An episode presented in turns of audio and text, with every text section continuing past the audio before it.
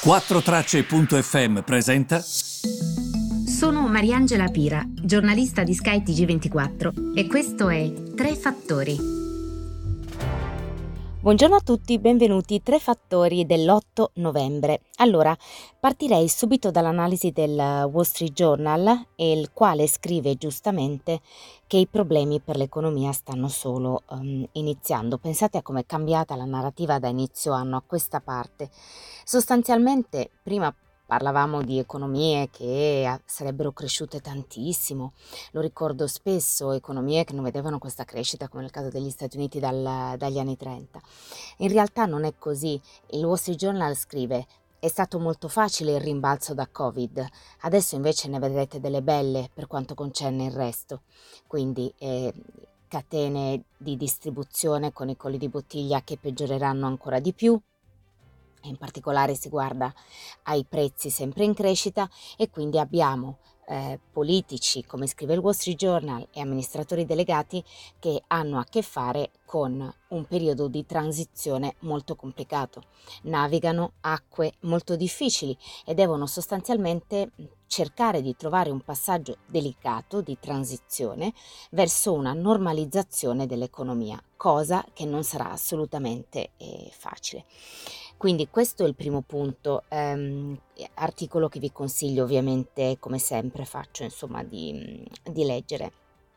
E invece per quanto riguarda gli Stati Uniti abbiamo avuto un dato del lavoro positivo nella giornata di venerdì, e questo ha spinto anche il mercato e ha spinto anche il Dow Jones, che ha chiuso positivamente, ma soprattutto sono sempre listini vicinissimi a livelli record quelli americani, e quindi questo va sottolineato ovviamente perché la situazione è sempre positiva, con una chiusura di venerdì record ancora una volta per gli indici a Wall Street.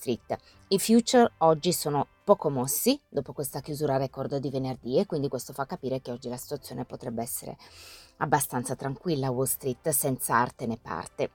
C'è certamente da parlare di Elon Musk, perché sono tante le novità che riguardano Tesla nello specifico, con anche alcune situazioni diciamo poco chiare.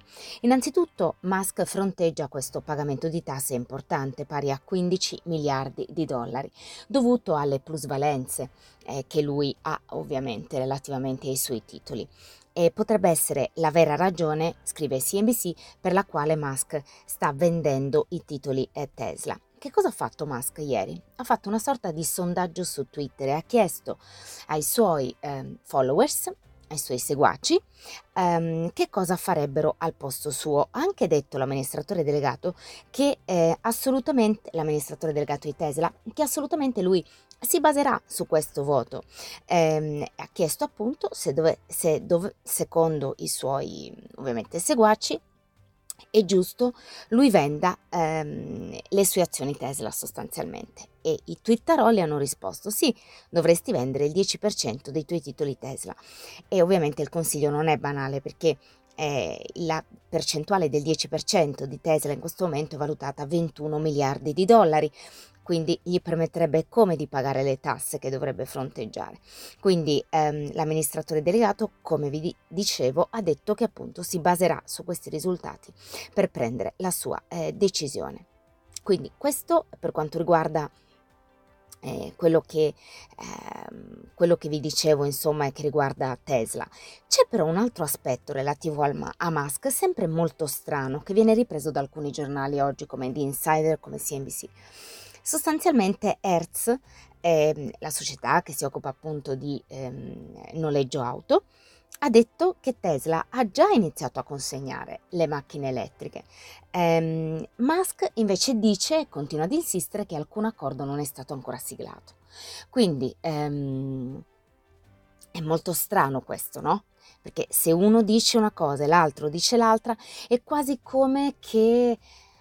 è quasi come se in questo momento Musk stesse dicendo: guardate che comunque non stiamo vendendo, non stiamo facendo, tenesse un po' calme le bocce, ferme le bocce, ma non è in realtà così, perché invece sta vendendo e come.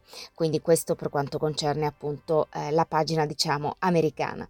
Sul fronte Asia Pacifico devo dire che oggi c'è, non che queste cose non le sapessimo, però evidentemente è casa di alcuni dei paesi che sono più inquinanti al mondo. In particolare conta l'area Asia Pacifico per il 52% delle emissioni globali di diossido di carbonio l'anno scorso, e questo stando al report di BP che si chiama Statistical Review of World Energy, quindi revisione statistica dell'energia a livello globale. Gli esperti dicono che quasi tutti questi sforzi globali di sconfiggere in qualche modo il cambiamento climatico dipendono proprio dai paesi asiatici, che devono assolutamente in qualche modo staccarsi dal carbone, svezzarsi dal carbone. Come sappiamo, la regione ha provato ad allontanarsi dai combustibili fossili verso appunto fonti più rinnovabili, ma questo sforzo, secondo quanto dice per esempio Wood Mackenzie, un altro studio, è ancora troppo poco, non basta a cambiare le cose.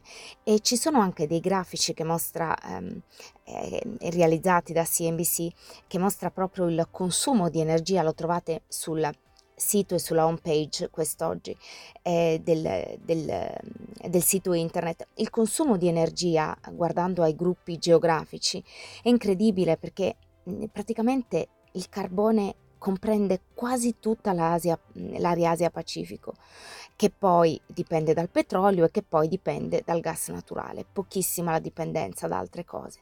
Banalmente, per esempio, se si guarda l'America centro-meridionale, e pochissima la dipendenza dal carbone, ancora parecchia dal petrolio, buona la dipendenza da altre fonti rinnovabili e dal gas naturale. Quindi bisogna sempre fare molta attenzione, insomma, perché questo è un tema che andrà sicuramente affrontato. Quindi bisogna portare a bordo i paesi asiatici, questo non viene fatto abbastanza, anche perché poi sono tra i paesi che consumano maggiormente energia, quindi è proprio un cane che si morde la coda e bisogna fare molta attenzione a questo tema, perché come vedete quando i ragazzi e i giovani dicono che a Glasgow non è che si stia decidendo tanto, hanno ragione, perché alla fine poi si esce da là con ancora una tabella di marcia che di fatto non è pronta per accompagnare le aziende che vogliono effettuare questa transizione, eccetera. Quindi bisogna fare molta attenzione a questo. Ed è tutto per oggi, io vi ringrazio per avermi seguito e ci ritroviamo domani.